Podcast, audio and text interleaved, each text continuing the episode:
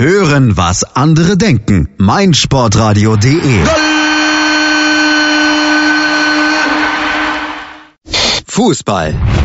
Herzlich willkommen zur ersten Ausgabe des BVB-Podcasts auf meinsportradio.de, der den klangvollen Namen und das beste Wortspiel aller Fußball-Podcasts hat, nämlich BVBeben. Aber wir sind sehr stolz darauf. Wir, das sind nicht nur ich, der euch wöchentlich jetzt begrüßen wird, sondern auch mein Partner und Mitstreiter und Freund, den ich für dieses Projekt gewinnen konnte. Das ist Christoph Albers. Hallo Chrissy. Ja, moin Julius, schön dich zu hören. Ähm, ja, ich bin auch ganz stolz, vor allem auf das Wortspiel. Ähm, Gerade, ich meine, die ganzen anderen Fußball-Podcasts können da, glaube ich, relativ doll abstinken jetzt. Ähm, wir haben die Messlatte sehr, sehr hoch gelegt und ich denke mal, das wird die Qualität des Podcasts auch bestätigen. Genau, also wenn die Leute sagen, der Podcast ist so gut wie der Titel, dann sind wir beide zufrieden, glaube ich. Und das hier ist jetzt eben die erste Folge, die wir zeitlich ganz gut noch hingekriegt haben, weil wir uns direkt an dem Zeitpunkt befinden nach dem ersten Bundesligaspiel der Borussia. Und das war nämlich gestern gegen ähm, Rasenballsport Leipzig, um das mal äh, voll auszusprechen. Alle anderen Abkürzungen fühlen sich irgendwie wie, wie schlechte Werbung an. Und deshalb, äh, ohne groß drum rumzureden oder so, wollen wir vielleicht gleich mal einsteigen. Und äh, ja, gehen wir in das Besprechen des letzten Spieltages ein wichtiger Bestandteil, den wir dann auch so wahrscheinlich beibehalten werden.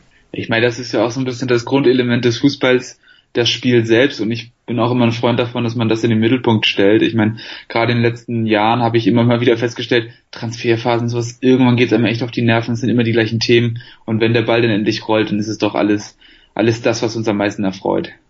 Ja, und das ist eigentlich ein ganz gutes Stichwort, denn gestern hat es nicht lange gedauert, nachdem der Ball gerollt ist, dass ich die Vorfreude schon völlig ablegen musste. Nach genau 31 Sekunden hat nämlich Augustin getroffen, nach äh, Verwirrung in der Hintermannschaft und Leipzig lag schon zu Spielbeginn 1-0 vorne. Mir hat das tatsächlich also wirklich sehr weh getan, was die ganze Stimmung vor dem Spieltag anging. Ich war sehr euphorisch. Äh, was heißt sehr euphorisch, aber ich habe schon einiges erhofft. Ich, äh, Leipzig ist auch ein Gegner, der uns vom, vom Spiel her eigentlich liegen sollte, auch in den letzten Jahren, die vielleicht ein bisschen schwierig waren. Gerade das letzte ist, das ist ein Gegner, der halt hochpresst, äh, kommt Dortmund spielerischer Klasse eigentlich entgegen, im Gegensatz zu kleineren Gegnern, die tief spielen. Da habe ich die größten Probleme gesehen in den letzten Jahren. Hat mir viel Hoffnung gemacht, äh, war natürlich aber auch ein bisschen ängstlich, dass wir nicht schon direkt verlieren. Das gibt der Gegner halt auch her von der Klasse und dann halt direkt das 1-0 oder 0-1. Äh, ich weiß nicht, wie es dir ging, aber ich war da schon ganz schön konsterniert. Ja, ich, also konsterniert trifft es auf jeden Fall irgendwo schon. Ähm, in erster Linie war ich überrascht. Also ich war, ich war auch noch nicht so ganz ready. Ich saß noch nicht so richtig gut. Weil, kennt man das ja, wenn man auf dem Sofa sich noch ein bisschen einsitzen muss. Und auf einmal war der Ball drin und dann hast du gleich ein ganz anderes Spiel. Also ich meine, klar, man konnte das relativ gut erwarten. Ähm, Leipzig ist halt schon durch die Europa League Qualifikation so ein paar Wochen schon dabei im Spielbetrieb. Ähm, aber die waren tatsächlich direkt auf, auf Betriebstemperatur und Dortmund eben nicht. So muss man das immer klar sehen. Ähm, die beiden ja, eh, hohen Bällen davor, gerade so Paulsens Verlängerung per Hacke und davor auch das Kopfballduell. Sehr unglückliche Szenen zum Spiel anfangen. Ähm, Leipzig war da einfach ein bisschen wacher und das darf nicht passieren. Also ich meine, über das restliche Spiel sprechen wir gleich noch, aber viel schlechter kannst du eigentlich gar nicht eine neue Saison starten und auch unser neuer Trainer Lucien Favre hat sich das sicherlich ganz anders vorgestellt. Also konsterniert trifft es gut, überrascht trifft es aber auch genauso gut. Muss man ja nochmal kurz einwerfen zu äh, viel schlechter kann man nicht starten. Bisschen schlechter kann man schon starten. Wir erinnern uns an die letzte Klopp-Saison, wo es, glaube ich, genau zehn Sekunden gedauert hat, bis wir zu Beginn der neuen Bundesliga-Saison gegen Leverkusen zurücklagen. Das war natürlich auch nochmal ein un unangenehmes Flashback, weil gerade wie die Hinrunde in der Saison dann weiterging, da möchte man natürlich dieses Jahr nicht hin. Ich muss ganz ehrlich sagen, ich denke mal, das kann man hier unter uns, unter uns BVB-Fans, die diesen Podcast dann vielleicht hören, auch sagen. Das letzte Jahr war schon äh, teilweise schwer zu ertragen und man hat natürlich gehofft, dass es zumindest jetzt in eine positive Richtung geht. Und das ging es dann, Gott sei Dank, auch im Laufe des Spiels. Äh, man muss schon erstmal natürlich festhalten, nach dem frühen Treffer, der hat auch Wirkung hinterlassen. Äh, es ging erstmal 10, 15, 20 Minuten fast weiter auf äh, Leipziger Seite gut voran, haben hochgestanden, gut gepresst, vor allen Dingen die beiden Außenverteidiger von Dortmund auch direkt aus dem Spiel genommen und deshalb halt wirklich einen geregelten Spielaufbau schwer gemacht. Das hat gut funktioniert, waren bis dato auf jeden Fall ähm, die bessere Mannschaft, das muss man schon so festhalten. Dortmund hat sich aber reingekämpft und das äh, ist ein Motiv, was sich auch in die Bewertung des Spiels dann noch weiter reinziehen wird, hat sich ins Spiel reingekämpft und konnte dann eben durch Dahut, der einen wahnsinnigen Sprung hingelegt hat. Also es sah wirklich wunderschön aus, wie er da in der Luft lag, für jemanden, der auch nicht als äh, Kopfballspieler unbedingt bekannt ist, nach einer Flanke von Schmelzer das 1-1 erzielen und danach war das Spiel dann erst wirklich offen, hatte ich das Gefühl. Ja, also man muss dazu natürlich noch sagen, ähm, ganz, ganz gewohntes Bild von Leipzig unter Ralf Rangnick, dass sie ähm, loslegen wie die Feuerwehr, dass sie direkt anfangen, ähm, versuchen Druck auszuüben. Ähm, das ist ja auch so ein bisschen typisch für das Leipziger, Leipziger Bild, was sie so immer abgeben wollen. Sehr, sehr hohes Pressing. Ähm, sie versuchen das Spiel möglichst unruhig zu gestalten, das Chaos für sich zu nutzen und das hat ja hervorragend funktioniert, haben sie sehr, sehr gut gemacht. Favre hat es ja im Nachhinein auch anerkannt, dass Leipzig über weite Strecken schon auch, auch mindestens auf Augenhöhe war. Ähm, und Ralf Rangnick hat ja auch gesagt, die erste halbe Stunde kannst du nicht viel besser spielen. Und ähm, irgendwo muss man ihm da sicherlich auch recht geben, dass Leipzig das sehr, sehr ordentlich gemacht hat ähm, und dass Dortmund damit nicht besonders gut zurechtkam. Aber auf der anderen Seite ist es dann umso größeres Verdienst, dass man das dann geschafft hat, sich wieder reinzukämpfen. Das Tor von der Hut war natürlich toll, gerade die Kopfballhaltung, aber auch die Bewegung davor. Ball auf Außen gespielt, nachgegangen mit Tempo in den Strafraum. Ja, diese Dynamik, die man dann eben sehen will. Ähm, und da sieht man dann auch, warum, warum der Hut auch zu den Lieblingsspielern von Lucien Favre gehört. Absolut. Und auf der zentralen Position konnten sich dann auch beide anderen Spieler, die den Vorzug vor dem Überangebot im Dortmunder Kader ja erhalten haben, noch hervortun innerhalb der Halbzeit. Äh, namentlich dann natürlich beide vor allen Dingen am 3-1 beteiligt, aber auch schon äh, beim 2-1 Dortmund die Kontrolle langsam zumindest im zentralen Mittelfeld errungen. Das lag auch schon an der guten ersten Halbzeit. Äh, wir können ja schon mal vorgreifen, aber auch an einer sehr starken zweiten Halbzeit, wo dann das Spiel immer weiter ähm, das Chaos rausgenommen wurde, wie du es so gesagt hast, das was, was Leipzig eigentlich stark macht. Und äh, da Witzel und Delaney, beide Neuzugänge, haben da schon die ähm, Kragenweite abgeliefert, die man ihnen zugetraut hat bei den Transfers.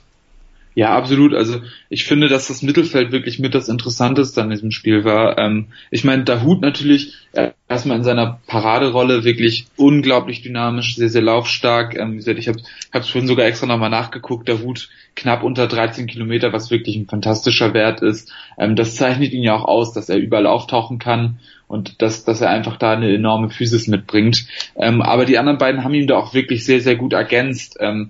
Witzel, wie gesagt, ein sehr, sehr starkes Startelfdebüt aus meiner Sicht, ähm, obwohl er, und das finde ich, finde ich sehr, sehr interessant, ähm, nur 43 Prozent seiner Zweikämpfe gewonnen hat, was man eigentlich von ihm als Spielertypen gar nicht so kennt, aber was man auf der anderen Seite wieder sehr, sehr gut von ihm kennt, ist die überragende Passquote, knapp 90 Prozent, ähm, und diese Ballsicherheit, die er denn auch damit reingebracht hat, hat natürlich auch so ein bisschen das Spiel zum Kippen gebracht, dass man eben da Kontrolle bekommen hat, gemeinsam mit Delaney, der das auch sehr, sehr stark ausgefüllt hat und eben auch in seiner Rolle als zweikampfstarker Spieler da sehr, sehr wichtig war, um Stabilität zu finden.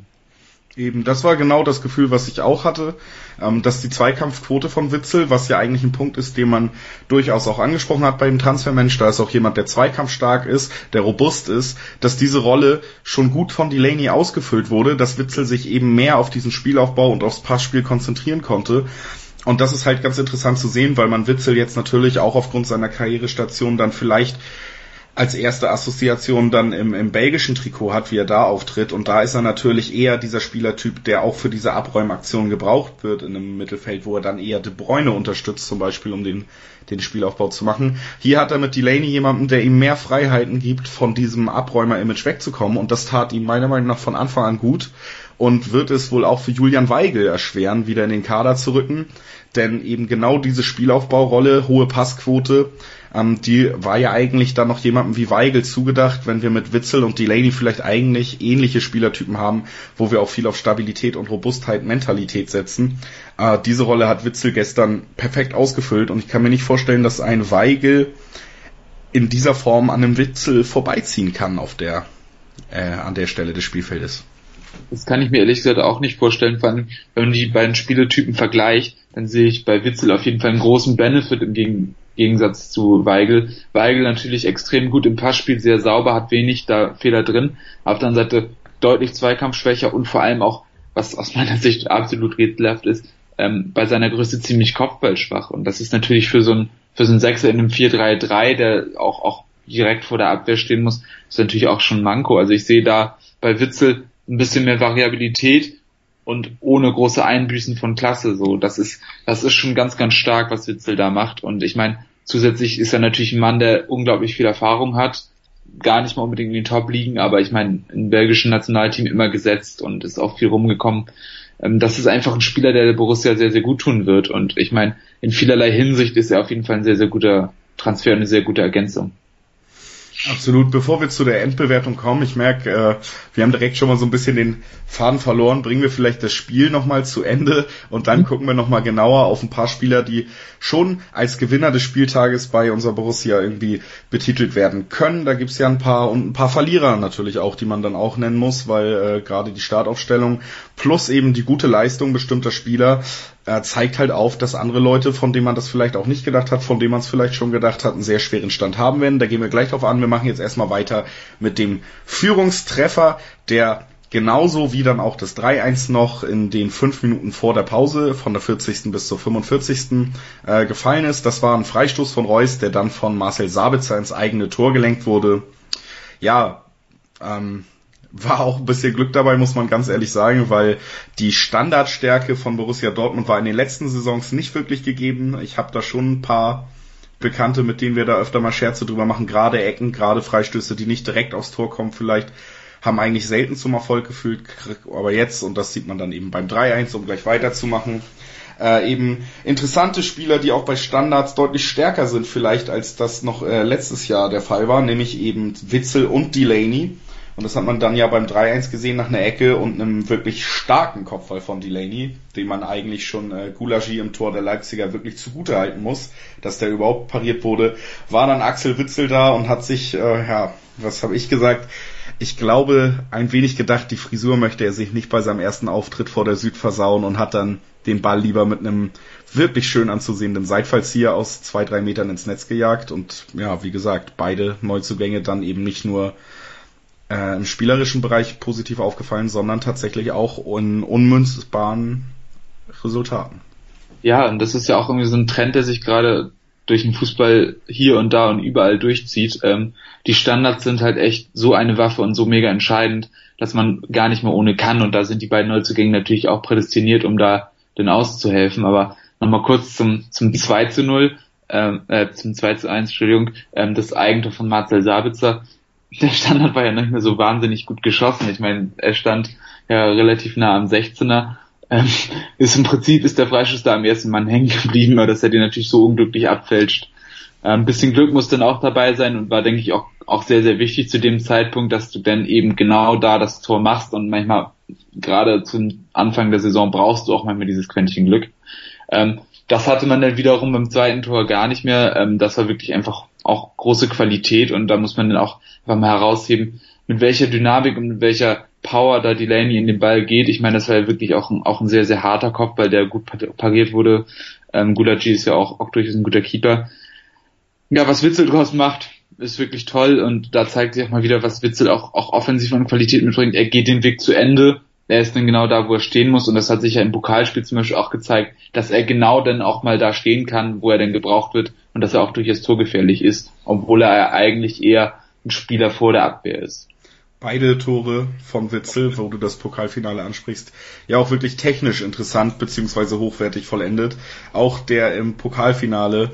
Ich sag mal, bei Witzel da habe ich mich schon vorher gefreut. Da habe ich schon einiges an Erwartungen, die hätte er da auch enttäuschen können. Bei anderen Spielern hätte ich den vielleicht auch schon wieder abgeschenkt. Denn so einfach zu nehmen war da auch der im Pokal nicht.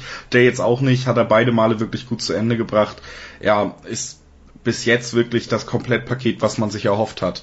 Bringt äh, Mentalität mit, bringt eine gewisse Aufmerksamkeit mit, ist ein gewisses Standing, denn Witzel für 20 Millionen Ausstiegsklausel hatte man hat jetzt zum Beispiel von Manchester United auch gehört, bestimmt noch andere Möglichkeiten. Das muss man ähnlich wie bei der Reus-Verlängerung sehen, dass da eben nicht nur Geld, sondern auch Perspektiven im Moment von den Dortmundern aufgezeigt werden, die anscheinend zumindest gewisse Spitzenspieler ansprechen und dafür sorgen, dass wir sie noch halten bzw. neu verpflichten können. Und auch offensiv bis jetzt dann eben jemand, auf den man sich verlassen kann, wenn es mal kniffliger wird. Und äh, ich glaube, diese Situation werden wir noch öfter haben in dieser Saison. Deshalb bis jetzt wirklich hoch zufrieden. Ich hoffe, es kommt nicht mehr eine Tiefphase und ich kann das jetzt jede Woche so sagen. Das möchte, kann man natürlich nicht ausschließen, aber Witzel wirklich genau das erfüllt. Transfertechnisch ganz, ganz stark von, von unserer Führungsebene. Ja, und eben, es ist auch genau das Ding, was sonst auch mal gefehlt hat, eben, dass du so richtige Säulen hast, die dann auch mit ihrer Erfahrung und ihrer Mentalität Halt geben können. Und ich meine, Delaney und, und Witzel haben es jetzt beide Male äh, gut gezeigt. Ähm, das ist vielleicht auch sowas, was in der letzten Saison manchmal ein bisschen gefehlt hat. Ähm, und da könnten solche Spiele auch mal in die andere Richtung kippen, dass man sich dann eben nicht berappelt nach einer schwierigen ersten halben Stunde. Und das ist jetzt genau geschehen und ich finde, das macht schon auch Hoffnung für die kommende Saison oder für die jetzt laufende Saison. Absolut. Und bevor wir nochmal kurz über die zweite Halbzeit und das letzte Tor reden und uns dann nochmal genauer damit beschäftigen, wer ist Gewinner, wer ist Verlierer dieses ersten Spieltages, gehen wir in eine kurze Werbung und dann hören wir uns wieder. Schatz, ich bin neu verliebt. Was? Da drüben. Das ist er. Aber das ist ein Auto. Ja, eben. Mit ihm habe ich alles richtig gemacht. Wunschauto einfach kaufen, verkaufen oder leasen. Bei Autoscout24. Alles richtig gemacht. Hören, was andere denken. meinsportradio.de. Like it auf Facebook slash meinsportradio. Mein Lieblingspodcast auf meinsportradio.de. Hallo, hier ist Malte Asmus. Jeden Montag hörst du mich zusammen mit Desiree Wolf und Thomas Wischnewski bei Nur Golf. Nur Golf ist für dich der Double Albatross unter den Sportpodcasts? Dann gib uns dein Feedback auf iTunes und bewerte Nur Golf mit 5 Sternen. Dir gefällt, was du hörst? Dann rezensiere unsere Sendungen jetzt auf iTunes und gib ihnen 5 Sterne.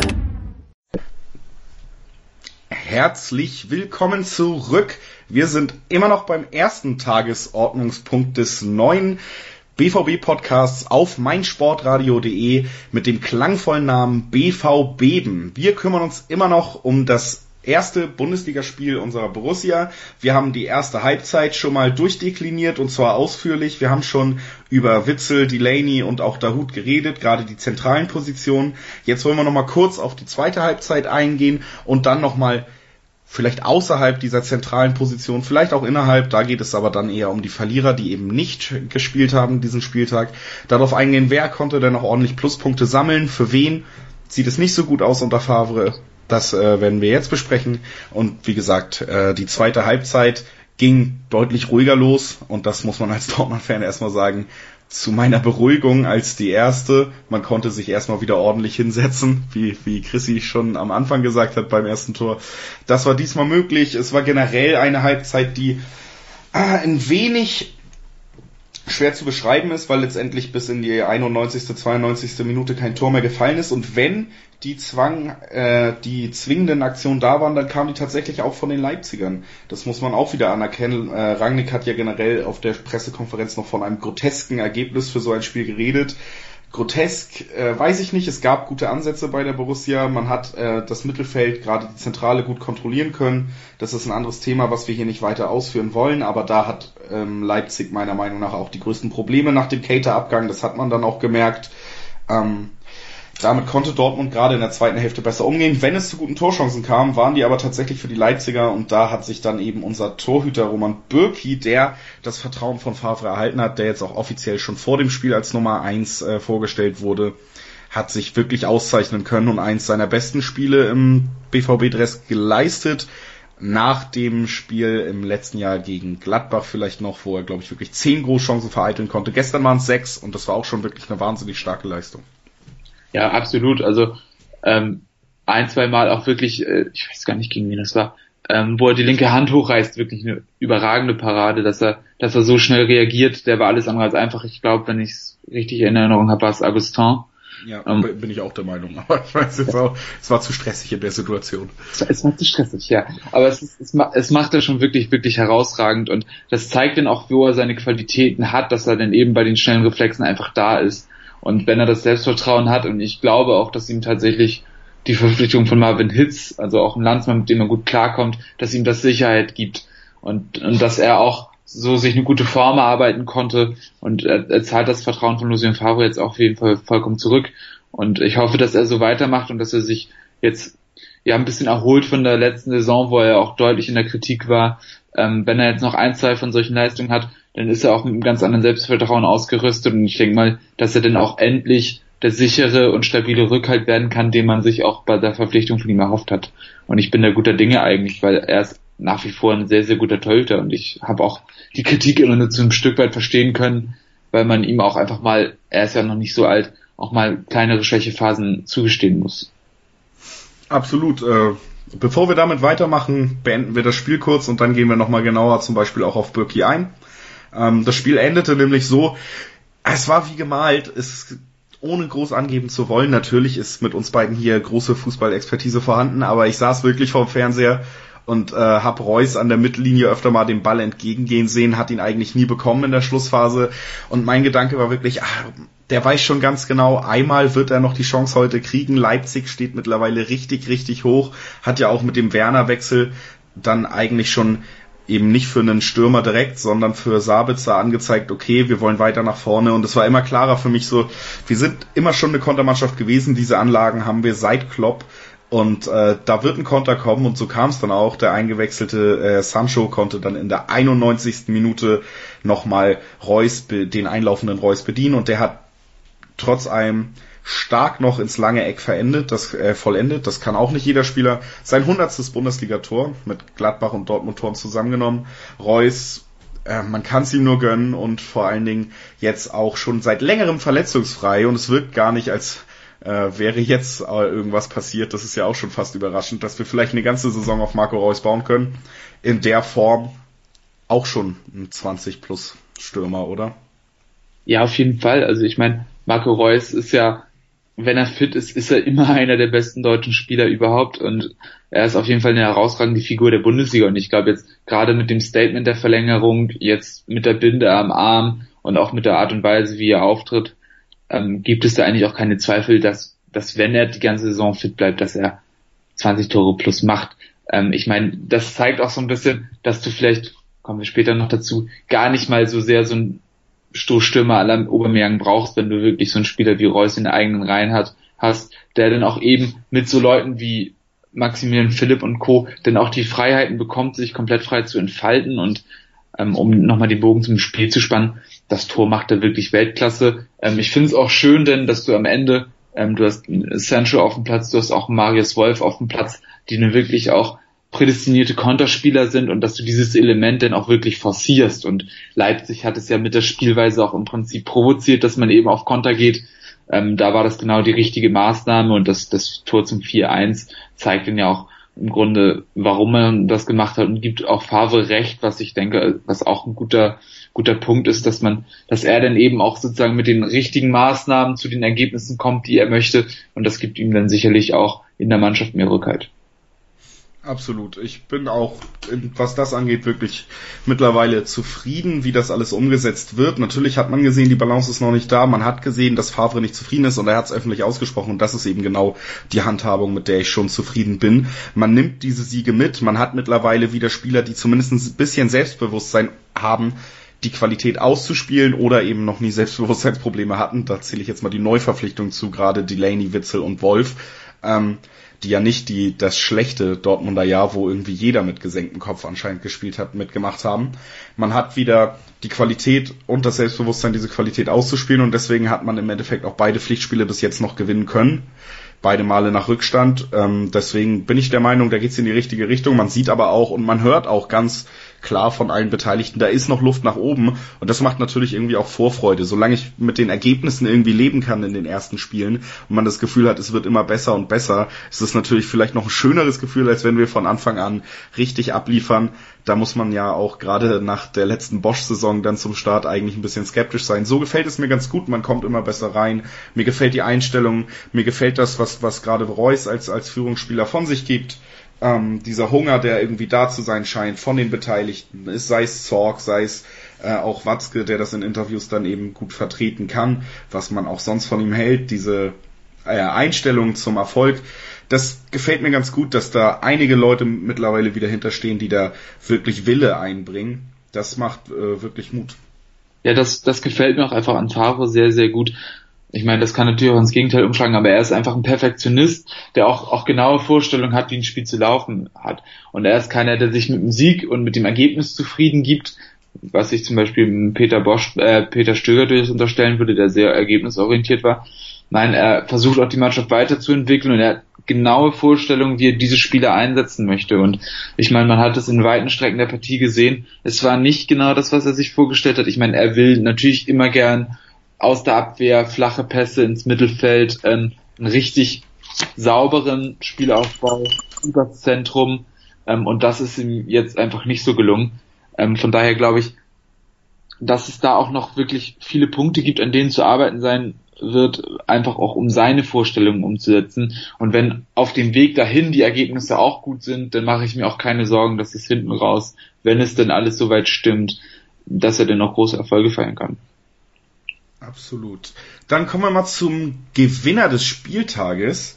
Da habe ich zwei Namen stehen bei mir. Über einen haben wir schon geredet, nämlich über Roman Bürki. Da möchte ich noch mal kurz äh, einhaken zu deiner Ausführung, die ich ja noch mal so abrupt unterbrochen habe, um das jetzt hier fortzuführen. Ähm, Birki hat wirklich ein starkes Spiel gemacht, hat aber auch immer schon diese Anlagen gehabt, wirklich äh, gerade reaktionsschnell zu sein wie kaum ein anderer Torhüter. Das ist wirklich eine seiner wirklich großen Stärken. Ähm, und das Selbstbewusstsein eben, das muss er wiederfinden, den Druck vielleicht auch ein bisschen spüren. Letztes Jahr hatte er den natürlich nicht mit Weidenfeller, wo klar war, der wird nicht mehr viele Spiele bekommen. Jetzt passt irgendwie alles und die Anlagen habe ich bei ihm immer gesehen gerade solche Spiele, gerade beim Saisoneröffnungsspiel, gerade gegen Rasenballsport Leipzig, äh, führen natürlich dazu, dass die Akzeptanz bei den Fans auch steigt. Und das ist ein wichtiges Thema, finde ich, dass die Leute, die auch vielleicht unverhältnismäßig kritisiert wurden in den letzten Jahren, sich nochmal der Trainer setzt auf sie, dann müssen auch wir Fans wieder auf sie setzen. Das hilft ja alles nichts. Und da kommen wir dann nämlich zu meinem zweiten und größten Gewinner. Das ich wollte gerade sagen, ich habe die Überleitung schon so gesehen. Sehr, sehr gut. genau. Da kommen wir nämlich zu Marcel Schmelzer. Ähm, klar, man hätte jetzt, wie wir eben schon ausführlich besprochen haben, auch Witzel, Delaney, Hut nehmen können. Die sind aber irgendwie noch unbelasteter da reingegangen und deswegen ist es für mich gestern einfach so ein Breakout-Moment für Schmelzer nochmal gewesen, denn der muss seit mehreren Jahren eigentlich auch unverhältnismäßige Kritik teilweise einstecken, was ich immer schon ein bisschen komisch fand, wenn man bedenkt, dass er eben genau zu dieser unantastbaren Riege eigentlich gehört. Auch heutzutage wirst du im Dortmunder Umfeld fast keinen finden, der mal fußballerisch irgendwie sagt, Mensch, Kevin Großkreuz war gar nicht so gut. Unantastbar, genau wie neben Subotic, wo dann Leute nicht verstehen, warum der äh, nicht ein Spiel mehr bekommen hat, das aber unter mehreren Trainern, das wird seine sportlichen Gründe haben. Schmelzer konnte sich unter allen Trainern bis jetzt immer wieder reinkämpfen, immer wieder durchsetzen das größte Problem war natürlich in den letzten beiden Jahren dann die Kapitänsbinde. Die hat er jetzt abgegeben, was ich einen sehr smarten und auch ähm, wirklich auch ehrenhaften Move finde, weil man eben halt nicht dazu gezwungen war, ihn öffentlich noch irgendwie zu degradieren, sondern er hat das von sich aus gemacht. Er wusste, es könnte vielleicht passieren, hat dem Verein auch eine schwere Entscheidung dadurch abgenommen. Gehört zu der Riege, die uns die Titel gebracht haben in letzter Zeit ähm, beziehungsweise ist ja schon wieder sieben, acht Jahre her oder sieben oder sechs Jahre her. Aber genau zu dieser Riege gehört er. Und jetzt hat er mal wieder gezeigt, was er eigentlich kann. Hat dir sicher schon in der Vorbereitung abgezeichnet, dass er den Vorzug auf der linken Seite kriegt, sogar vor jemandem von äh, Vigorero, der von den Fans eigentlich sehr geschätzt wird, immer genannt wird in dieser Kritik. Warum spielt er nicht Raffi? Warum spielt Schmelle? Hat sich wieder unter dem neuen Trainer durchsetzen können, hat ein tolles Spiel gemacht, hat das 1-1 vorbereitet, hat sich reingehauen. Alle Tugenden, die ein Schmelzer mitbringen kann, nochmal wirklich gezeigt. Das ist nämlich dieser unabdingbare Einsatz und auch einfach ähm, jemand, der noch das Gefühl vermittelt, dass er wirklich den Verein mag, wirklich zu dem Verein steht. Es ist eigentlich ein Spieler, den wir brauchen in der Konstellation und deswegen für mich Schmelzer der klare Gewinner. Ja, ich muss sagen, das ist aber auch ein ganz, ganz wichtiger Punkt, dass du auch, auch solche Leute hast, die eben die Identifikation mitbringen. Weil ich meine, wenn man jetzt die Startelf nochmal noch mal betrachtet, waren es sehr, sehr viele Jungs, die auch entweder seit diesem Jahr oder seit letztem Jahr dabei sind. Also ich denke da zum Beispiel an den Dahut, ähm, Delaney, Witzel, Sancho. Ähm, das sind dann doch recht viele Jungs, die noch nicht so lange bei der Borussia sind und dann tut es ganz gut, wenn du Marco Reus, Marcel Schmelzer, Piszczuk dabei hast, die dann eben ein bisschen länger dabei sind. Absolut. Und es macht dann immer wieder Freude, wenn es doch gut funktioniert. Wenn wir kurz bei dem Thema sind, kann ich ja noch kurz einwerfen, dass ich schon in den letzten Spielen, sogar im letzten Jahr vielleicht schon jetzt, aber auf jeden Fall die beiden Pflichtspiele der neuen Saison auch Piszczek deutlich kritischer sehe als Schmelzer mittlerweile. Äh, Finde ich, hat keine gute beziehungsweise sogar eine schwache WM gespielt, hat in den Spielen vor der Sommerpause nicht frisch gewirkt, hat im Pokal wirklich schwach, schwach gespielt, absolute Schwachstelle. Und da haben wir natürlich mit Hakimi einen, der äh, sehr interessant sein könnte für die Zukunft und der ihm mittlerweile dann doch auch im Nacken sitzen könnte, wenn er das Potenzial abruft, was er zweifelsohne hat. Und das ist nämlich das Thema, wo wir gleich drüber reden werden. Wir haben nämlich mit Christoph hier nicht nur jemanden, der ein exzellenter Partner für meinen BVB-Podcast ist, sondern auch einen ausgewiesenen Spanien-Experten, wo eben Hakimi jetzt von Real Madrid herkommt. Deswegen können wir da gleich mal ein bisschen drüber reden, was der vielleicht drauf hat, was du uns da sagen kannst. Und dann kommen wir zum aktuellen Transfer-Top-Thema der Dortmunder, nämlich äh, Paco Alcacer. Was kann er? Wird er uns weiterbringen? Kommt er? Was ist deine Einschätzung? Und wie ist der Spielertyp generell zu bewerten? Das machen wir nach einer kleinen Werbepause. Dann sind wir wieder zurück mit BVB auf meinsportradio.de. Yes. Motorsport auf meinsportradio.de wird dir präsentiert von motorsporttotal.com. Mein Lieblingspodcast auf meinsportradio.de. Kevin Scheuren hier von Starting Grid, dem Formel 1 Magazin auf meinsportradio.de. Zu jedem Rennwochenende bringen wir dir alles, was du brauchst, um bei der Königsklasse des Motorsports up to date zu sein. Vorberichte, Nachberichte, Analysen und Meinungen, das alles gibt's hier. Und wenn dir gefällt, was du hörst, dann bring Starting Grid bei iTunes auf die Pole Position. Wie das geht? Eine kleine Rezension schreiben und fünf Sterne dalassen und schon sind wir auf dem Treppchen ganz oben. Dir gefällt, was du hörst? Dann rezensiere unsere Sendungen jetzt auf iTunes und gib ihnen fünf Sterne. Herzlich willkommen zurück zu ersten Ausgabe von BVBeben, eurem BVB Sport Podcast auf meinsportradio.de. In den letzten beiden Takes haben wir uns ausführlich mit dem Spiel gestern gegen Rasenballsport Leipzig beschäftigt und mit einzelnen Spielern, die Gewinner oder Verlierer dieses Spieltags sein könnten. Ach, Verlierer haben wir noch gar nicht. Gut, fällt mir gerade ein. Dann nehmen wir das noch schnell rein, bevor wir weitermachen mit unserer großen La Liga BVB Expertise. Ähm, Verlierer für mich, muss ich ganz ehrlich sagen, Mario Götze. Überraschend eigentlich nicht gestartet. In der Vorbereitung sah es immer danach aus, als könnte er den Vorzug auf der Zehner-Position, Zehner-Achter-Position vor Witzel Delaney erhalten. Jetzt hat der Hut den Vorzug gekriegt. Erster Spieltag in Dortmund ist schon ein Statement von einem Trainer. Plus wahnsinnig gut gespielt. Das heißt, äh, Götze muss sich vielleicht echt mit der Ersatzrolle für Moda Hut anfreunden, wenn es so weitergeht. Ja, also ich muss mal sagen, zunächst mal ärgert es mich extrem. Ich habe Mario Götze bei Comunio, für die Leute, die es nicht wissen, ähm, absoluter Skandal, dass der nicht gespielt hat. Allerdings habe ich auch der Hut, das kommt mir also doch zugute. Ähm, Sei es drum. Ähm, ich denke mal, dass es für dieses Spiel absolut in Ordnung war. Ähm, die Kombination aus wirklich drei ziemlich laufstarken Spielern, ähm, zwei Leuten, die auch gut am, am Mann sind, gut im Zweikampf sind, gut in der Luft sind, ähm, gegen so ein Leipziger Spiel, was auf Aggressivität, auf Pressing ausgerichtet ist, glaube ich, ist es die richtige Wahl. Aber da kommen wir sicherlich später noch dazu. Wenn Gegner tiefer stehen, ähm, wenn sie wirklich konsequent vor der Abwehr verteidigen, denke ich, ist Götze die bessere Variante und wird auf seine Spielzeit kommen, weil er einfach der Mann ist, der dann eben auch eine Abwehr aufbrechen kann mit einem Kontakt, wenn er direkt angespielt wird zwischen den Ketten, den direkt durchrutschen lässt. Ähm, ich habe da noch eine Szene von der Saison im Kopf. Das zeichnet ihn eben aus und das macht ihn dann auch noch im Laufe der Saison auf jeden Fall sehr, sehr wertvoll. Ähm, für den Moment auf jeden Fall ein Verlierer, aber ich glaube, das wird nicht von langer Dauer sein. Ähm, er hat sich aus meiner Sicht in der Vorbereitung auch gut präsentiert, ähm, hatte eine sehr, sehr gute Formkurve, ähm, wirkte frisch, wirkte auch im Kopf sehr, sehr gut dabei. Ähm, von daher bin ich, bin ich recht optimistisch. Ähm, Hauptsache, Favre nimmt ihn mit und äh, bringt ihn jetzt nicht schon wieder so in Bedrängnis, dass er in Kritik gerät ähm, und, und seine Stellung angezweifelt wird, weil ich glaube, dass das große Thema bei ihm immer noch das Vertrauen ist, was er damals unter Klopp hatte, warum er so gut gespielt hat. Und ich hoffe, dass ihm Favre das gleiche Vertrauen auch zukommen lässt auf Sicht und dass er dann wieder zu alter Stärke zurückfinden wird, weil aus meiner Sicht ist er nach wie vor einer der allerbesten Fußballer in dieser Mannschaft und ähm, ich würde ihn auch einfach sehr, sehr gerne auf dem Platz sehen und ich würde ihn auch sehr, sehr gerne sehen, wenn er topfit und in Topform ist.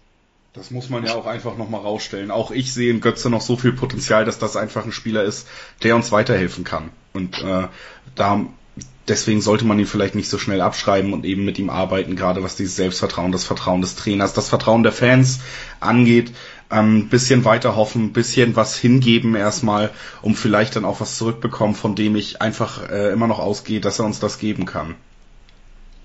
Ja, und ich meine, in, in der Vorbereitung hatte er diese Momente und er hat es immer noch in sich und erstmals scheint jetzt seit längerer Zeit mal wieder, wieder in Richtung auch körperlicher Topform zu gehen. Ähm, ich kann mir nicht vorstellen, dass, dass wenn er spielt, dass er nicht, nicht auch in den Bundesligaspielen diese Momente zeigen kann. Und ich denke mal, wenn er die auf den Platz bringt, dann wird er auch auf kurz oder lang seinen Platz in der Mannschaft finden, weil eigentlich kann eine Mannschaft wie unsere Borussia einfach nicht auf so einen Spieler verzichten, wenn man ihn schon im Kader hat. Also siehst du noch äh, Chancen bei Comunio? Ja, ich sehe auf jeden Fall noch Chancen und dann kommen wir mal direkt zu meinem Leidensthema. Ich habe nämlich mittlerweile eigentlich alles auf Maxi Philipp als ersten Stürmer gesetzt und auf einmal taucht dieser Barcelona ähm, Auswechselspieler auf, Paco Alcacer, wird jetzt so ernsthaft gehandelt, dass ich heute fast schon davon ausgegangen bin, dass wir die Bestätigung des Transfers haben, bevor wir aufnehmen. Das ist jetzt nicht der Fall. Ähm, ist aber auf jeden Fall mittlerweile ein sehr realistisches Transferziel. Und es ist durchaus davon auszugehen, dass in die Richtung noch was passiert. Deswegen ähm, an dich jetzt mal ähm, als kleinen Zuhörerservice. Was kann man erstmal von Alcacer erwarten? Was ist das für ein Spielertyp? Meinst du, der passt in das Favre-System? Meinst du, der bringt Dortmund qualitativ nochmal auf eine andere Stufe, als wenn wir da jetzt eben mit zum Beispiel Maxi Philipp auflaufen würden?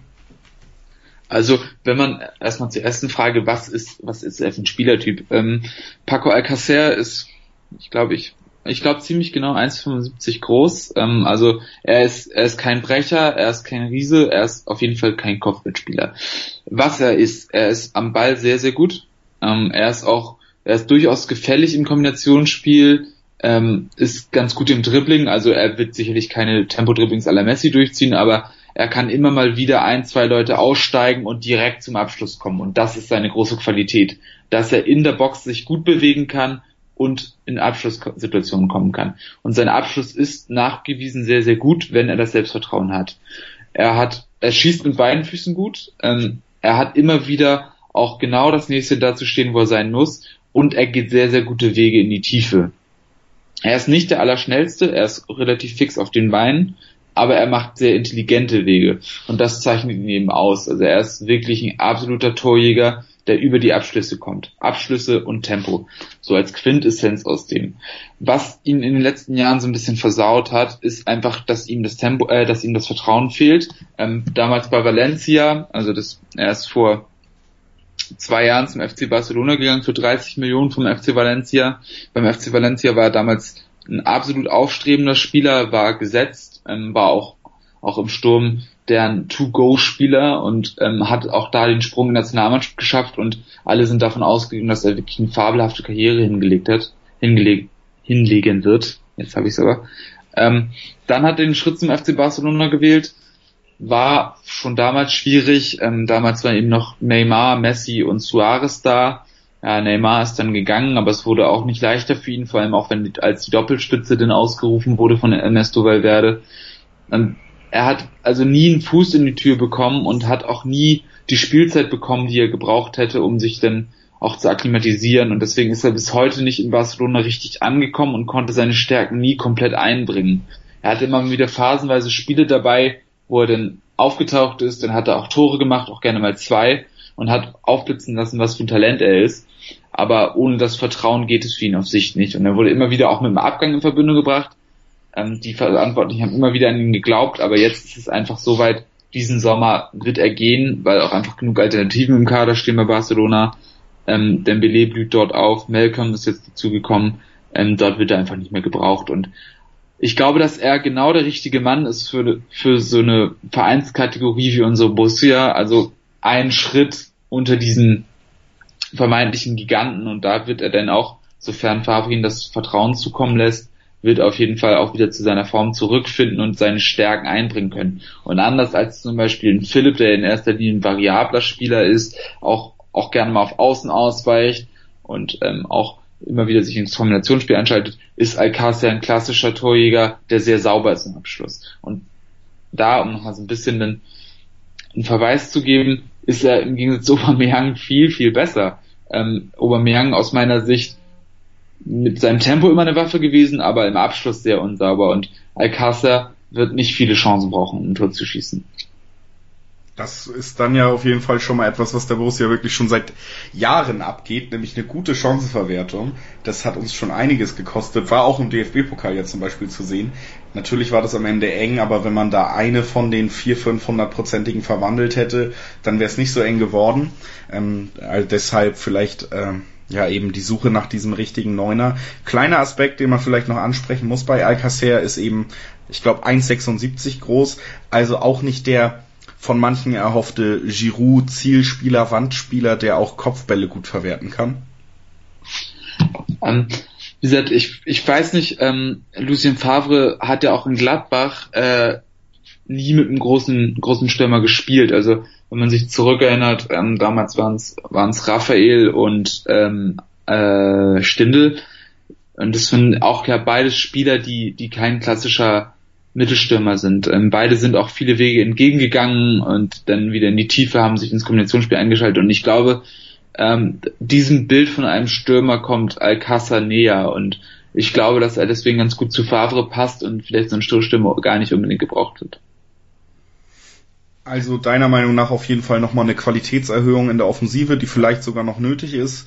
Und äh, wenn man das alles zusammenfasst, wahrscheinlich dann auch die kolportierten 25 Millionen, die im nächsten Jahr fällig werden würden, wenn man die Kaufoption zieht, ähm, wenn die Berichte so stimmen, die ja auch wert wäre. Ähm, also ich glaube auf jeden Fall, dass, dass er nochmal eine neue Farbe ist für den Kader, weil er eben anders als die anderen Spieler eben ein Reus und ein Philipp wirklich ein klassischer Stürmer ist, ohne jetzt Neuner in dem Sinne zu sein. Ähm, und er wird auf jeden Fall dementsprechend auch die Qualität erhöhen, weil er, weil er in gewissen Bereichen einfach sehr, sehr stark ist. Und die 25 Millionen, wenn er den einschlägt, wird er auf jeden Fall wert sein. Das ist ja das Schöne an diesem Deal, dass man erstmal sozusagen ein Jahr hat, um zu sehen, ob er funktioniert. Und die 25 Millionen sind, wenn er denn funktioniert, wirklich, wirklich angemessen an den Marktpreisen nicht besonders viel. Ähm, von daher glaube ich, ist das schon ein ziemlich guter Deal und ähm, derzeit gibt der Markt auch, glaube ich, nichts Besseres her. Ähm, es gab ja auch, auch im Vorfeld immer mal wieder andere Namen, die denn gehandelt wurden und das waren ja auch eben große Stoßstürmer teilweise, ähm, gegen die sich der BVB dann entschieden hat und ich glaube, das ist ja auch ein Fingerzeig, in welche Richtung es gehen soll. Ähm, von daher glaube ich, dass das Vertrauen absolut gerechtfertigt ist und ich glaube, dass Alcacer insgesamt als Paket sehr, sehr gut ist. Also zusammenfassend, das BV-Beben-Transferurteil für Alcacer, Daumen nach oben. Auf jeden Fall Daumen nach oben. Alles klar. Dann kommen wir noch ganz kurz zu Hakimi, wenn wir gerade in der äh, Liga, äh, La Liga rumkrabbeln, so ein bisschen thematisch. Krabbeln, naja, ist vielleicht die bessere Liga eigentlich als die Bundesliga, aber man muss ja auch mal ein bisschen Statement setzen. Ähm, ich noch mal kurz zu Hakimi, der bis jetzt bei Real Madrid unter Vertrag stand, eigentlich immer noch äh, nur zwei Jahre ausgeliehen. Ähm, da hast du dich schon mir gegenüber privat sehr positiv geäußert. Warum bist du denn der Meinung, dass äh, Hakimi nicht nur gut zu Dortmund passt, sondern uns auch im Laufe der Saison noch weiterbringen wird? Also ich glaube, dass, dass Hakimi einfach sehr, sehr gut auch zum Dortmunder Weg passt. Ähm, ist wie gesagt auch ein junger Spieler ähm, mit sehr, sehr viel Potenzial wurde sehr, sehr gut ausgebildet von Real Madrid, ähm, hat, hat in den letzten Jahren auch, äh, ich glaube vor, vor knapp eineinhalb Jahren hat er den Sprung in die erste Mannschaft geschafft ähm, und hat dort immer mal wieder sein Potenzial aufblitzen lassen. Er ist vor allem auch, auch sehr stark im Vorwärtsgang, ist gut am Ball, geht immer wieder die Linie runter und kann vor allem auch beide Seiten spielen. Das macht ihn aus meiner Sicht auch sehr, sehr wertvoll, ähm, kann sowohl links, links hat er auch bei der WM gespielt für Marokko ähm, und rechts verteidigen ähm, jetzt ein bisschen wie Toljan in besser. Ähm, und wie gesagt, mit seiner technischen Qualität und auch eben der Erfahrung, äh, die er dann auch schon bei Real Madrid auf sehr hohem Niveau, nicht zuletzt auch im Training eben sammeln konnte, ähm, denke ich, dass er auf jeden Fall eine gute jüngere Alternative zu Peacecheck ist und da auch, auch seine Chance bekommen kann. Ähm, es hat sich ja des Öfteren schon gezeigt, dass dann auch eben Spieler die aus dem oberen Regal kommen und dann sich zum, zur Entwicklung und dann eben auch um Spielpraxis zu sammeln, ausleihen lassen zu so einer Mannschaft wie eben ja, unserer Borussia, dass sich das auszahlen kann. Ich erinnere nochmal, vor ein paar Jahren war auch äh, Dani Carvajal mal ein Jahr in Leverkusen, hat hervorragend funktioniert und ist dann zurückgegangen zu Real Madrid. Ähm, und ähnliches hoffe ich mir auch, auch von Ashraf, ähm, auf den man ja auch eigentlich bei Real immer relativ große Stücke gehalten hat. Und ich glaube, falls man den Ashraf ja ja, falls es mit Ashraf funktioniert, dass man ihn eventuell dann sogar fest verpflichten kann. Ähm, Real Madrid hat ja bekanntermaßen mit, mit Odriozola noch einen zweiten neuen Rechtsverteidiger für 30 Millionen geholt. Ähm, also ich glaube, dann besteht da nicht so unbedingt dringender Bedarf. Von daher kann man sich durchaus Hoffnung machen, dass das eine ganz schöne Geschichte wird. Ja, auch interessant, weil die Leihe eben über zwei Jahre geht. Und äh, wenn man dieses Jahr nochmal auf die alte Flügelzange Schmelzer Piszczek bauen möchte, kann man das ja tun. Äh, dürfte größtenteils auch ganz ordentlich noch funktionieren, möchte gar keinem von beiden die Qualität absprechen. Aber gerade bei Piszczek, wie gesagt, schon einige Verschleißerscheinungen manchmal sichtlich. Dann über zwei Saisons eben jemand, dem man also durchaus zutrauen könnte, dass er in diesen zwei Jahren Laie irgendwann eine gewisse Wichtigkeit gewinnen wird. Ja, also es war ja auch klar, dass, dass er jetzt nicht sofort den Sprung in die Startelf schaffen wird. Ähm, vor allem auch, weil er ja bei der WM war und dann nicht optimal vorbereitet in die Saison gegangen ist. Aber ich denke, dass er mittelfristig auf jeden Fall erstens seine Chance bekommt und auch, dass er dann den Entwicklungsschritt eben gehen kann, um dann wichtig zu werden. Ich bin da relativ optimistisch. Ähm, ist natürlich dann ein bisschen die Frage, wie sich das mit der Balance verhält, ähm, weil er gerade auf den ja, in der defensiven Aufgabe schon ein bisschen Probleme haben könnte. Ähm, aber wie gesagt, man wird es sehen. Ähm, ich denke mal, dass er, dass er im Laufe der Hinrunde auf jeden Fall seine Möglichkeiten bekommt, aber da sollte man sicherlich auch keine allzu hohen Erwartungen haben, sondern den Jungen sich erstmal in Ruhe entwickeln lassen ähm, und dann auch ihm die Chance zu geben, sich zu akklimatisieren. Ähm, neues Land, neue Liga, neuer Verein, da wird viel auf ihn zukommen, aber ich bin da durchaus guter Dinge. Das ist ein schönes Schlusswort, bevor wir nochmal in die Werbung gehen. Wahrscheinlich geht es den Hörern so wie uns. Äh, der erste Gedanke ist jetzt wieder, Mensch, das ging aber schnell, aber der Take ist schon wieder vorbei. Es ist natürlich sehr hörenswert, was wir hier machen. Ähm, und damit geht es auch gleich weiter bei BV Beben auf meinsportradio.de, nachdem wir eben auf die Zugänge, möglichen Zugänge auch geblickt haben mit Alcacer, werden wir gleich nochmal gucken, was kann bis Freitag noch passieren auf Abgangsseite bei der Borussia. Da gibt es ja ein paar Kandidaten, die mehr oder minder dafür gehandelt werden. Und wenn sie dafür gehandelt werden, ist es überhaupt realistisch, dass sie den Verein verlassen oder werden sie sich vielleicht eher damit begnügen, auf der Tribüne mit einem gewissen Gehalt das auszusitzen. Da fällt mir auch schon ein Kandidat ein. Wer das genau ist, das werden wir nach der Werbung besprechen. Sei dein eigener Programmchef. Mit unserer neuen meinsportradio.de App wählst du jetzt zwischen allen Livestreams und Podcasts. Einfach, immer, überall. Hol dir unsere neue App für iOS und Android und bewerte sie jetzt bei Google Play und im App Store von iTunes. Mein Lieblingspodcast auf meinsportradio.de. Hallo, hier ist Tobi von Hannover liebt die 96 Show auf meinsportradio.de. Die Roten sind wieder in der ersten Liga und wir sprechen natürlich weiterhin jede Woche über das aktuelle Geschehen rund um Hannover 96. Wenn dir gefällt, was du hörst, freuen wir uns sehr über eine 5-Sterne-Rezension bei iTunes. Dir gefällt, was du hörst? Dann rezensiere unsere Sendungen jetzt auf iTunes und gib ihnen 5 Sterne. Herzlich willkommen nochmal zurück bei BV auf meinsportradio.de in unserer ersten Ausgabe direkt nach dem Saisonbeginn für Borussia Dortmund, der offizielle Borussia Dortmund Podcast eben auf meinsportradio.de. Wir haben schon über das Spiel gestern geredet, da kann man gerne nochmal zurückspulen, wenn man sich jetzt schon an diese Stelle geklickt hat. Ansonsten ging es schon um die Zugänge Alcacer, die, also die möglichen Zugänge eben Paco Alcacer und den Zugang Hakimi, wo unser guter Kollege und Podcastpartner Christoph Albers seine ganze La Liga-Expertise nochmal ausgepackt hat und uns eben aufgezeigt hat, was können wir da erwarten, beziehungsweise was können wir erwarten, wenn es stattfinden sollte. Jetzt gehen wir ein bisschen in eine andere Richtung. Wir gucken nämlich mal, wer könnte den Verein denn noch verlassen in der äh, letzten Transferwoche. Und da gibt es eben drei Namen, die mir direkt einfallen, die alle auf dieser zentralen Position ähm, Spielen, die wir ausdrücklich gelobt haben, als wir über den Spielverlauf des ersten Spiels geredet haben. Da waren Witzel, Delaney und Hut eben die herausragenden Figuren. Wir haben aber eben noch einen Götze, wir haben aber eben noch einen Weigel, ähm, die da auf diesen Positionen zum Zug kommen werden und meiner Meinung nach die ersten Ersatzkandidaten sind für dieses Trio, was sich da vielleicht schon einen kleinen Vorsprung jetzt erspielen konnte. Dann eben Götze, haben wir schon drüber geredet, kann bestimmt mal in die Elf rutschen, vielleicht sich sogar festspielen vor Dahut noch. Dahut ja bis jetzt nicht unbedingt durch Konstanz aus, aufgefallen in seiner Dortmunder Zeit. Ähm, Weigel wird seine Zeit kriegen, wenn sie ihn nicht verkaufen. Dann ist das nämlich schon ein klares Statement. Man hätte ihn nämlich verkaufen können, dass sie auf ihn setzen wollen. Das ist bei Dortmund dann auch einfach äh, immer eine Frage der Hierarchien und da geht es gar nicht nur um den Trainerwillen, obwohl ich mir vorstellen könnte, dass Weigel schon ein Spieler ist, äh, an dem Favre gefallen findet, sondern eben auch darum, dass der Verein dann beschlossen hat, dass dieser Spieler bleiben soll und ein gewisses Gesicht zeigen soll, ein gewisses Gewicht, äh, Gesicht eines Umschwungs sein soll ähm, der wird dann auch seine Spielzeit kriegen. Spieler, die da jetzt einfach rausfallen, wenn wir hier über fünf hochwertige Alternativen schon mal geredet haben, sind dann im Endeffekt zwei Dortmunder Urgesteine, die schon mal den Verein verlassen haben und dann in mehr oder weniger rührigen Heimkehraktionen zurückgeholt worden, nämlich äh, Shinji Kagawa und Nuri Shahin. Und äh, zu guter Letzt eben Sebastian Rode, der da ein bisschen weiter noch abfällt. Auch qualitativ, muss man wohl sagen. Ja, ich denke mal, bei Rode hat sich das eigentlich schon über die letzten Jahre angedeutet. Das hat sich, glaube ich, einfach erledigt.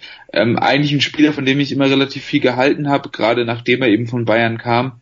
Aber es sollte nicht sein, irgendwie viel Verletzungen und auch nicht so richtig gut in die Mannschaft gefunden. Ich denke mal, das Kapitel sollte man eigentlich zeitnah schließen, aber so richtig deutet sich ein Wechsel ja irgendwie nicht an. Ähm, von daher habe ich da meine Zweifel, ob er noch den Ausweg findet bis zum bis zum Transferschluss und eventuell muss es dann auch so sein, dass man das Ding langsam zu Ende gehen lässt, bis der Vertrag denn ausläuft, weil ehrlich gesagt, ich habe gerade nicht mehr so die Hoffnung, dass er den Verein noch verlässt. Nee, kündigt sich irgendwie nicht so wirklich an, fühlt sich tatsächlich nach so einem Auslaufen des Vertrages an. Oft wird er nicht im Kader stehen, hat man schon in den Vorbereitungsspielen gesehen, an dem Tag, wo erst gegen Zürich und dann gegen ähm, Napoli noch getestet wurden, waren alle Spieler, haben eigentlich Einsatzzeit bekommen. Rode der Einzige, der glaube ich nur gegen Zürich zehn Minuten hatte und ansonsten keine Spielzeit an dem Tag. Ähm, mit Jeremy Toljan noch zusammen. Natürlich auch ein Kandidat, den man äh, gerne noch abgeben würde vielleicht.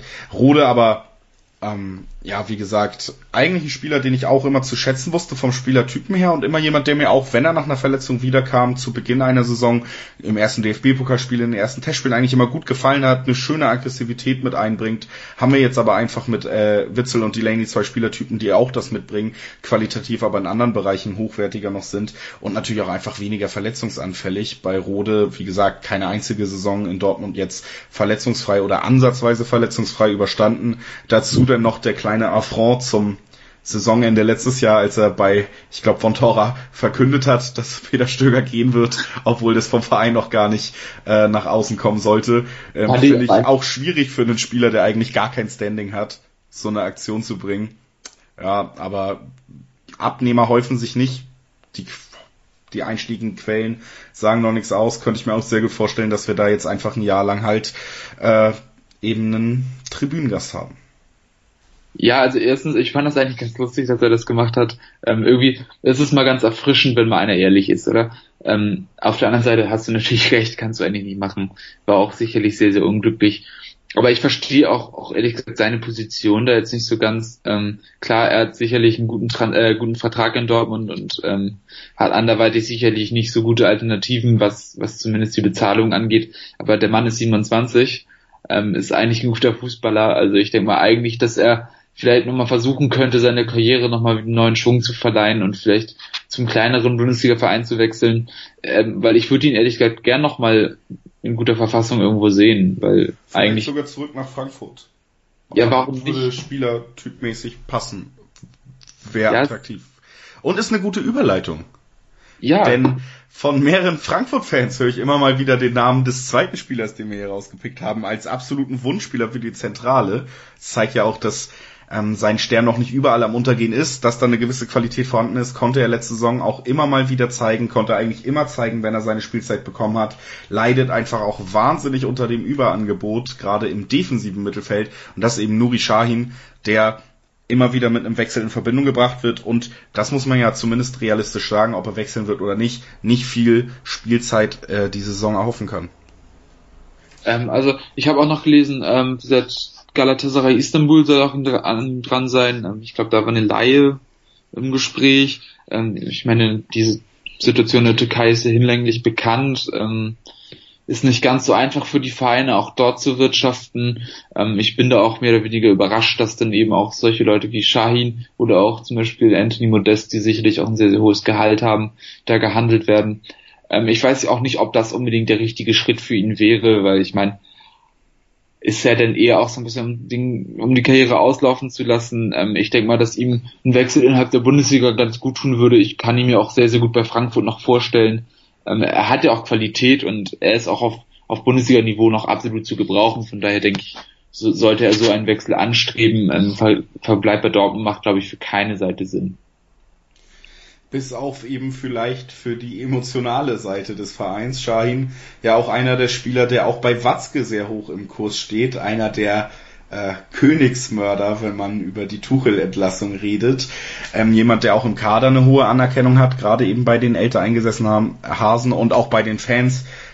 Trotz allem, wie gesagt, einer der Spieler, wo die Angebote noch nicht so konkret sind, dass man jetzt von einem Wechsel grundsätzlich ausgehen muss, aber eben einer der Spieler, den es nicht schaden würde. Und ich würde es fast auch schade finden, eben wie man es jetzt auch bei, bei Subotic gesehen hat, der nach äh, Frankreich gegangen ist und da nochmal wirklich gut aufspielen konnte, seine Karriere fortführen kann, das gönnt man eben eigentlich so einem äh, verdienten Spieler des Vereins auch. Und deswegen würde ich da einen Wechsel begrüßen, egal ob man es jetzt schade findet, dass äh, der Dortmunder Jung dann erstmal wieder weg ist oder nicht. Ich glaube, es ist ein Spieler, der ja Trainerambitionen von Anfang an schon vermeldet hat, sogar schon Trainerambitionen äh, in Richtung Dortmund.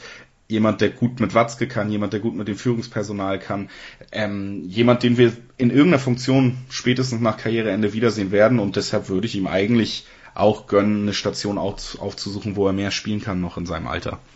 Ja, und ich meine, es wäre doch auch mal ganz schön, ihn dann nochmal nach Dortmund zurückkehren zu sehen und dann sich vielleicht auch nochmal Gebühren von der Südtribüne abfeiern zu lassen. Das wäre doch eine schöne Geschichte auch nochmal. Ähm, und das, während er auch wirklich dann nochmal eine wichtige Rolle auf dem Platz ein, weil ich glaube, dass ihn das so auch nicht zufriedenstellt und ich kann mir auch schon vorstellen, dass, dass er auf jeden Fall auch nochmal irgendwelche sportlichen Ambitionen hat und von daher wäre das, glaube ich, auch so ein Schade um ihn. Absolut. Ähnlich bei Kagawa der Fall. Auch verdienter Spieler, auch in der Hochzeit Dortmunds gewechselt, auch wieder zurückgekommen, nachdem es im Ausland, diesmal namentlich bei Manchester United, nicht so gut geklappt hat. Wieder da, konnte sich seitdem nie wieder in eine Form spielen, wie er sie vielleicht vor seinem Abgang hatte, hat aber immer äh, in jeder Saison tolle Ansätze gezeigt, ist meiner Meinung nach immer noch spielerisch auf einem Niveau, wo man eigentlich einen solchen Spieler auch in einem Verein wie Dortmund gebrauchen könnte, ist nur anscheinend der Spieler, der am ehesten unter diesem Überangebot in der Zentrale leidet. Götze auf der Bank, da Hut die Position besetzt, ähm, Kagawa wieder mal nicht nur nicht in der Startelf, sondern nicht im Kader. Und da scheint ja jetzt auch wirklich einiges für einen Wechsel zu sprechen, noch bis Freitag. Ja, ähm, ich meine, für ihn wird es sicherlich auch einen Markt geben. Ich fände es extrem schade. Ich bin immer ein großer Fan gewesen von ihm. Und jetzt bei der WM für Japan hat er mir auch nochmal wirklich wahnsinnig gut gefallen, hat seine Rolle da toll ausgefüllt. Ähm, und denke ich mal, war auch ein wesentlicher Faktor, dass Japan so positiv überraschen konnte. Ähm, und solche Auftritte machen es dann einem immer ein bisschen schwerer, so ein, so ein Spieler noch gehen zu lassen. Ähm, aber auf der anderen Seite ist auch, wie gesagt, noch ein Mann, der noch einige Jahre vor sich hat und, und auch nochmal die Chance hätte, bei einem anderen Verein eine wichtige Rolle zu spielen. Und ich denke mal, dass es auch da wiederum eine gute Lösung wäre, nochmal neu beim anderen Verein anzugreifen, zumal, wie gesagt, der Weg ist für ihn relativ zu, zumal denn auch, ich meine, Guerrero könnte auch noch nach wie vor im Mittelfeld spielen. Ähm, Götze, denke ich, ist gar nicht so unähnlich, zumindest in der Rolle, die er ausfüllen könnte. Und da sind einige Leute dann, die ihm den Weg versperren würden. Ähm, ich meine, ein paar Einsätze könnte er sicherlich noch sammeln, ähm, wenn es mal wieder sehr, sehr hoch belastende Phasen sind. Ähm, aber zumindest nicht die Rolle, die er sich erhofft. Und ähm, auf der anderen Seite wird er sicherlich auch ein gutes Gehalt bekommen. Das könnte man sich dann auch einsparen. Ähm, vielleicht findet man da noch eine Lösung. Und ich denke mal, dass er einen Markt hat, so dass auch noch ein Wechsel bis zum Transferschluss möglich ist. Absolut. Und eben, gerade bei Kagawa und Shahin muss man sagen, sind Opfer des Überangebots, sind Opfer des zu großen Kaders, die größte Problemstelle eigentlich, äh, neben dem Sturm. Sturm wäre jetzt ja vielleicht mit Alcacer behoben. Ähm, Kaderbreite eigentlich, wie gesagt, zu groß. Äh, Zorg spricht es immer wieder auch in der Presse an. Das sind jetzt eben die Leidtragenden. Aber eben auch genau die Spieler, die dann in so einer Situation vielleicht gehen müssen. Also ich spreche jetzt von Kagawa und Shahin. Bei Rode wird es äh, wenig Leute interessieren, aber wenn Kagawa, wenn Shahin die ganze Saison auf der Tribüne sitzt, könnte das schon immer wieder für Unruhen im Kader sogar sorgen, denn eben Shahin gerade mit sehr guten Freunden wie, wie Schmelzer und Piszek da noch, die auch ein gewisses Standing haben und auch Kagawa bei den Fans immer sehr beliebt. Gerade die Spieler sollten dann vielleicht den Verein verlassen, wenn möglich, um eben diese Unruhe gering zu halten, wenn der Kader schon zu breit ist. Das sind genau die Leute, die unter einer unter einem zu breiten Kader eben leiden werden. Deshalb äh, bei allen drei sportlich realistisch, bei Rode bis jetzt am unrealistischsten. Wir haben ja immer die ganzen Transferquellen so ein bisschen im Auge. Dazu kann man jetzt schon mal ein bisschen Cross-Promo machen. Kann man vielleicht auch am Freitag den 90 Plus Podcast zum Deadline Day ähm, verfolgen. Unter anderem ich werde da nämlich zu Gast sein. Und da werden wir bestimmt auch nochmal drüber reden, was von heute bis dann bei der Borussia passiert ist. Genau. Beenden wir einfach ja, jetzt. Kurz, ähm, Oder ja, nee, dann machen wir nicht. Ja, letzter Einschub nochmal zu der Transfernummer jetzt so. Ähm, ich kann mir auch durchaus vorstellen, dass vielleicht der eine oder andere junge Spieler nochmal eine Chance auf Leihbasis bekommen könnte. Ähm, ich weiß nicht, für einen Isaac wäre das eventuell sinnvoll. Ähm, ja, Favre scheint ja auch nicht besonders auf ihn zu setzen. Ähm, da fände ich es vielleicht nochmal schön, wenn man ihm eine Chance anderweitig gibt, sich auch nochmal wirklich auf deutschem Profiniveau zu beweisen, ähm, dass er vielleicht einen nächsten Schritt gehen kann. Ich meine, der Junge ist erst 18 und da ist es ja wirklich auch nochmal eine, eine Chance, sich Spielpraxis zu holen. Ähm, ein Burnic wäre vielleicht auch eine Chance, dass er nochmal ein bisschen mehr spielt als jetzt bei Stuttgart in der letzten Saison. Ähm, ich weiß nicht, wie gesagt, Toljan wird wohl bleiben. Ähm, aber da könnte man auch bei den jungen Spielern noch mal ein bisschen ausdünnen, vielleicht eben mit Leihdeals, aber mal sehen, ob das bis Freitag noch irgendwie passt.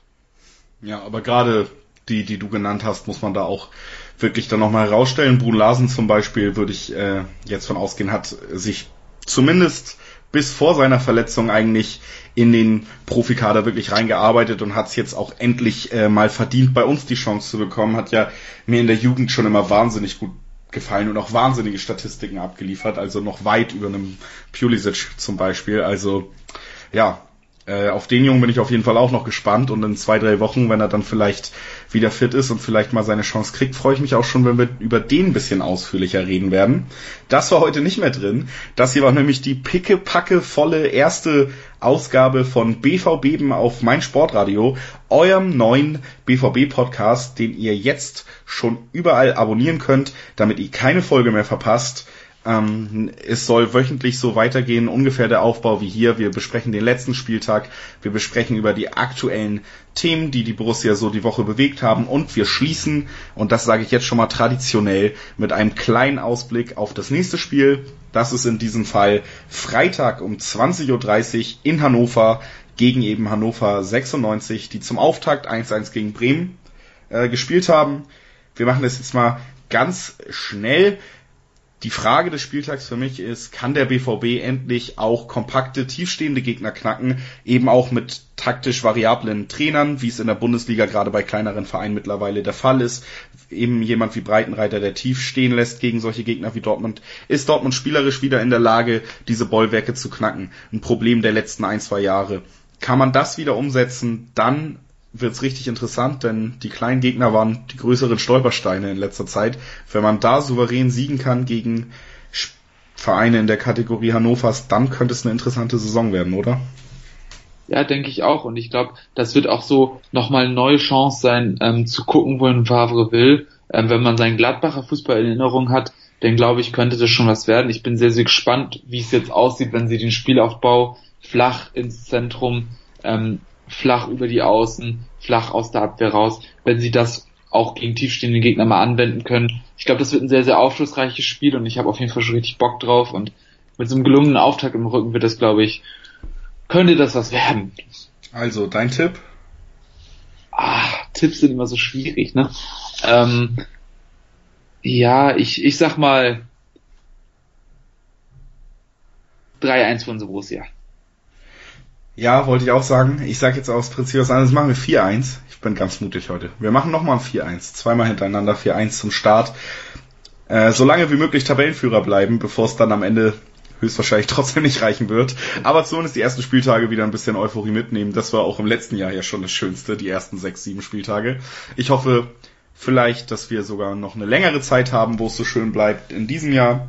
4-1 mein Tipp und dann danke an alle fürs Zuhören in der ersten Folge.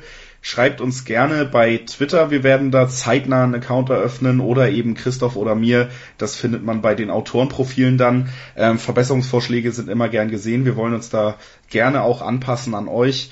Und äh, in Voraussicht der wahrscheinlich explodierenden Hörerzahlen sage ich jetzt schon mal bis nächste Woche. Und danke, dass ihr dabei wart. Christoph, möchtest du auch noch Tschüss sagen?